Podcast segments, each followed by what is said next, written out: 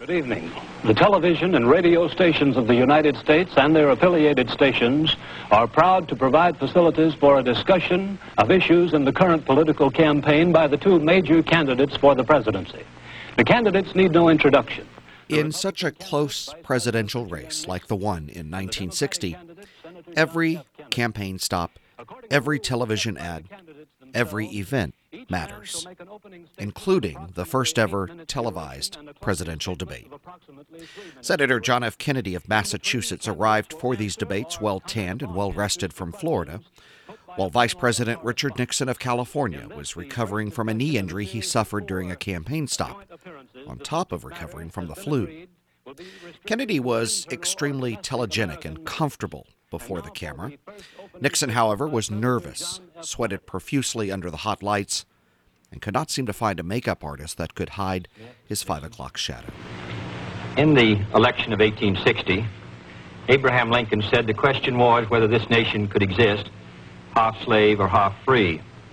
In the election of 1960, and with the world around us, the question is whether the world will exist half slave or half free. Those who listened to the debate on radio say that Nixon won, but the larger television audience who watched the debate said Kennedy won by a wide margin. But it was 4 million voters that would say it was those televised presidential debates that helped them make their decision in the election of 1960. Three and a half million of those voters would go for John Kennedy. Welcome to another episode of Print the Legend, a podcast for U.S. history students, where we look at the stories that made up America and the stories that America made up. I'm your host, Mr. Nasosi, and in this episode of the Political 1960s, we look at the life and legacies of John F. Kennedy and Lyndon B. Johnson amid the Cold War, civil rights, and a race toward the moon. Everyone is voting for Jack, cause he's got what all the rest lack. Everyone wants to back Jack. Jack is on the right track, cause he's got high hopes. He's got. The media called it Camelot. Like King Arthur and Guinevere, a dynamic young leader and his beautiful bride led the nation. The White House was their home, America was their kingdom. They were John F. Kennedy and Jacqueline Kennedy. After squeaking by Richard Nixon in the election of 1960, Kennedy set forth new challenges for the United States. In his inauguration speech, he challenged his fellow Americans to Ask not what your country can do for you, ask what you can do for your country. proclaiming that the torch had been passed to a new generation of Americans. Kennedy, young and good looking, boldly and proudly assumed office with a bravado. Many Americans responded to his call by joining the newly formed Peace Corps or volunteering in America to work towards social justice. The nation was united, positive, and forward looking. No frontier was too distant, not even the moon. We choose to go to the moon. We choose to go to the moon in this decade and do the other things, not because they are easy, but because they are hard. Because that goal will serve to organize and measure the best of our energies and skills. Because that challenge Congress responded enthusiastically by appropriating billions of dollars for the moon shot by decade's end. During Kennedy's administration, Alan Shepard became the first American to enter space, and John Glenn became the first American to orbit the Earth. The space race was off and running. Two, one, zero, ignition, liftoff.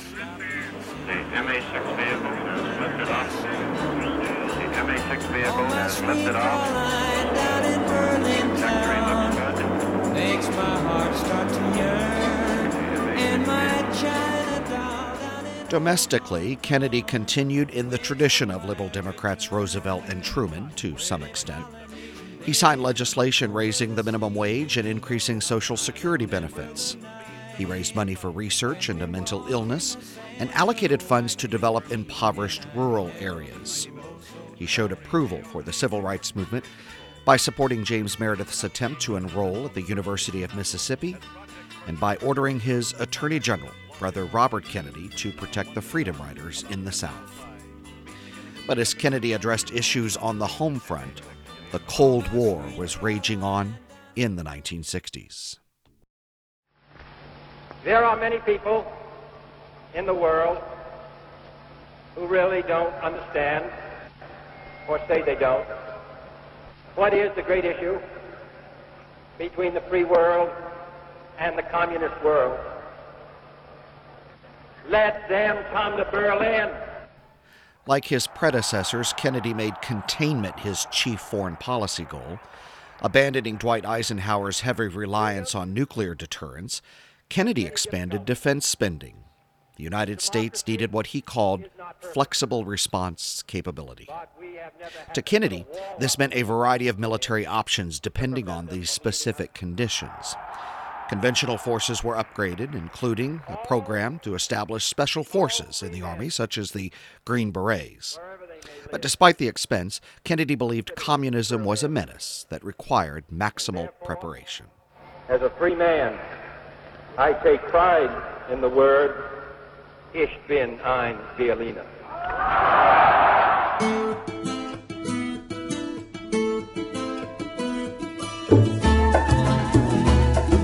Closer to home, relations with Latin America had gone sour since Franklin Roosevelt's good neighbor policy.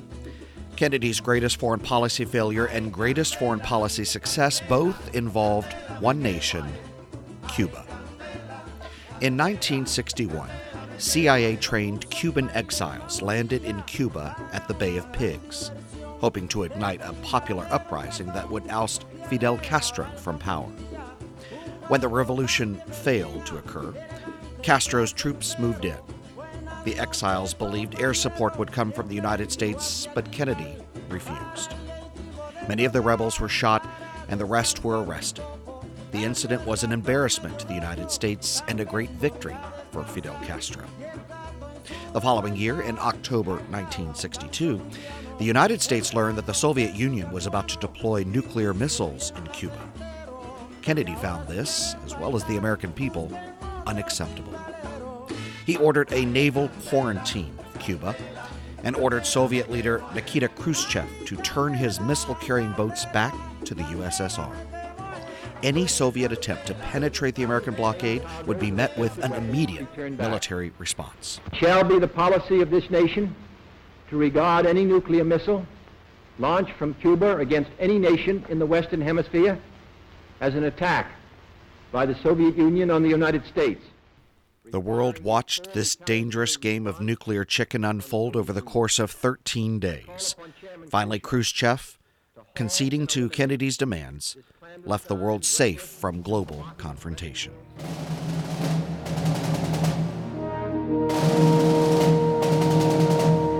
Dallas, Texas, November 22, 1963. President Kennedy was scheduled to speak at a luncheon launching his campaign for a second term as president. The weather was bright and clear, and the president wished to wave to the crowds as his motorcade moved from the airport through the city. A protective covering was not placed over his convertible limousine, for Kennedy said he wanted to connect with the voters. As the procession moved through Dealey Plaza, gunshots tore through the midday air.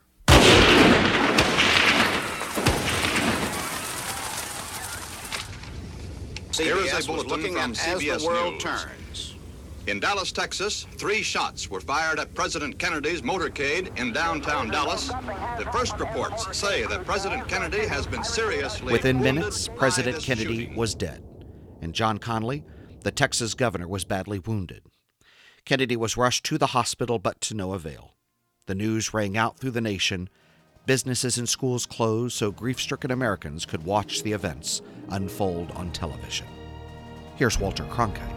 From Dallas, Texas, the flash, apparently official, President Kennedy died at 1 p.m. Central Standard Time, 2 o'clock Eastern Standard Time, some 38 minutes ago. Vice President Lyndon Johnson has left the hospital in uh, Dallas, but we do not know uh, to where he has proceeded. Uh, presumably, he will be taking the oath of office shortly and become uh, the 36th President of the United States.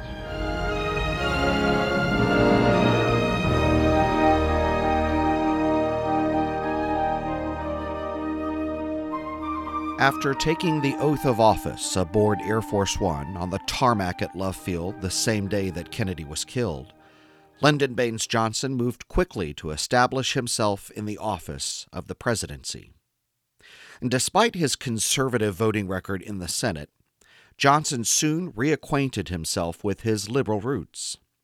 LBJ sponsored the largest reform agenda since Roosevelt's New Deal, called the Great Society. And this administration today, here and now, declares unconditional war on poverty in America. Two very important pieces of legislation were passed under Johnson. First, the Civil Rights Bill that JFK promised to sign was passed into law. This Civil Rights Act banned discrimination based on race and gender in employment and ending segregation in all public facilities. Johnson also signed the Omnibus Economic Opportunity Act of 1964, a law that created the Office of Economic Opportunity, aimed at attacking the roots of American poverty. It's been a hard day's night, and I've been working like a dog. It's been a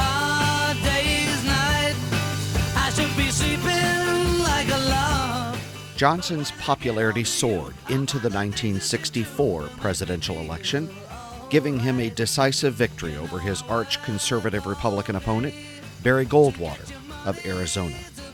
The United States was not quite ready to turn the tide towards conservatism, for American liberalism was at a high tide under President Johnson.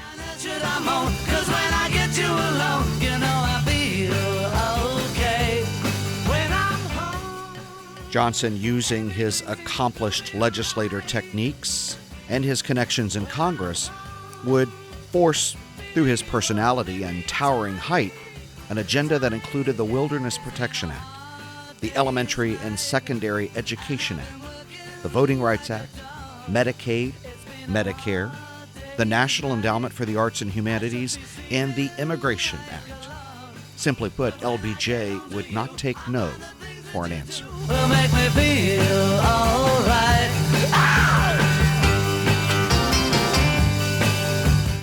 By 1966, Johnson and the country was pleased with the domestic progress he had made. But soon events in Southeast Asia began to overshadow his domestic achievements. Funds that he had envisioned to fight his war on poverty were now directed to fight a war in Indochina. He found himself maligned by conservatives on his right for domestic policies and by liberals on his left for his hawkish stance on Vietnam. And by 1968, his hopes of leaving a legacy of domestic reform were in serious jeopardy.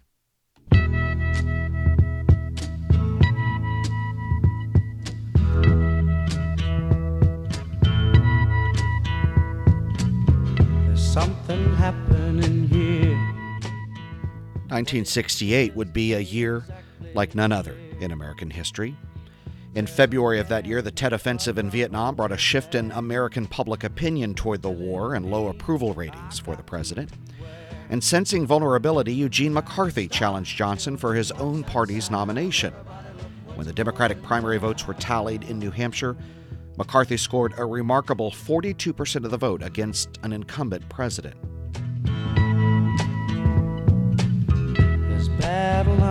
Drawn. Nobody's right if everybody's wrong.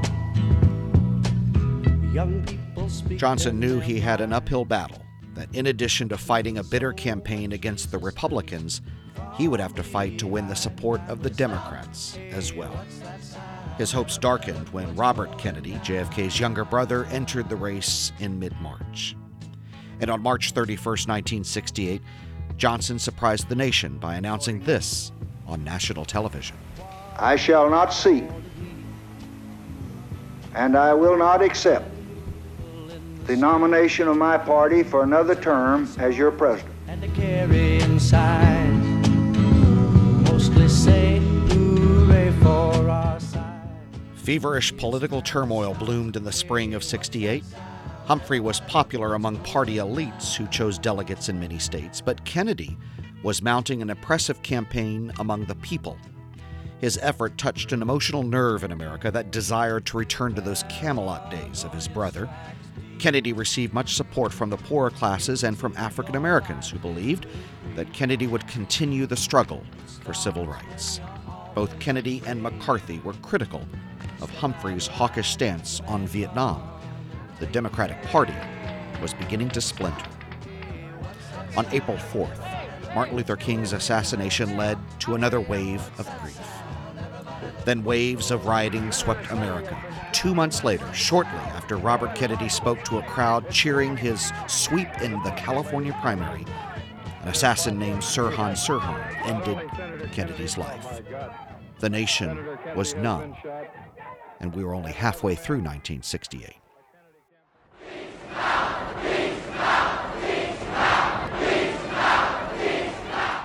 All eyes were focused on the Democratic National Convention in Chicago in August of that year, and with Kennedy now out of the race, the nomination of Hubert Humphrey was all but certain. But anti war protesters flocked to Chicago to prevent the inevitable Humphrey nomination, or at least to pressure the party into softening its stance on Vietnam.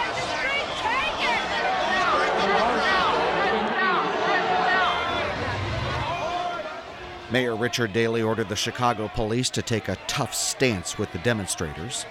As the crowds chanted, The whole world is watching, the police bloodied the activists with clubs and released tear gas into the streets. There was even disorder on the Democratic National Convention's floor. Here's CBS reporter Dan Rather. And what is your name, sir? Take your hands off of me. Dan Rather. Unless you intend to arrest me, don't t- don't push me, please. Sir, I'm trying to- I know you won't, but don't push me. Take your hands off of me unless you intend to arrest me. Wait a minute. Wait a minute. The Republicans in 1968 had a comparatively smooth campaign when compared to the Democrats, nominating Richard Nixon as their candidate. Nixon spoke for the silent majority of Americans who supported the effort in Vietnam, but yet demanded law and order. A third party, Alabama Governor George Wallace, ran on the American Independent Party ticket, campaigning for segregation now, segregation forever. And Wallace appealed to many white voters in the South. His running mate Curtis LeMay suggested that the United States bomb Vietnam, quote, back to the Stone Age.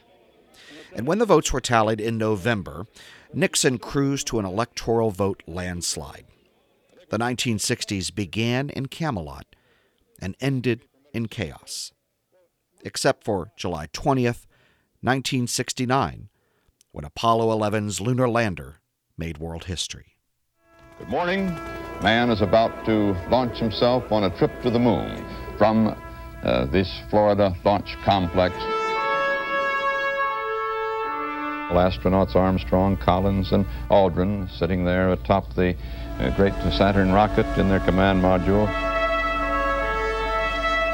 My palms are, are sweaty. That's you are now a member of the mission launch team. Six, five, four, three, two, one, zero. Liftoff. We have a liftoff. What a moment. Man on the way to the moon.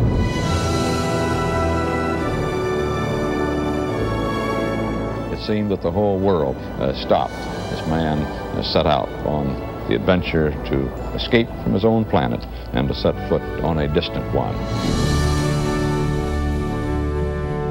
Hello there, Earthling. Hello there. 11, Houston, if that's not the Earth, we're in trouble. The lunar module cutting itself free from the command module, beginning the maneuvers which should place it on the surface of the moon. Roger, Eagle, I'm dot. Roger, how does it look? The Eagle has wings. Houston, you're a go for landing, over. Roger, understand, go for landing. 30 feet, two and a half down. We're drifting to the right a little. 30 seconds. Oh, jeez. Tranquility Base here. The Eagle has landed. We're home. Man on the moon. What? okay, we're going to be busy for a minute. There he is. There's a foot coming down the step. I'm uh, at the foot of the ladder. Armstrong is on the moon. Neil Armstrong, 38 year old American, standing on the surface of the moon on this July 20th, 1969. That's one small step for man, one giant leap for mankind.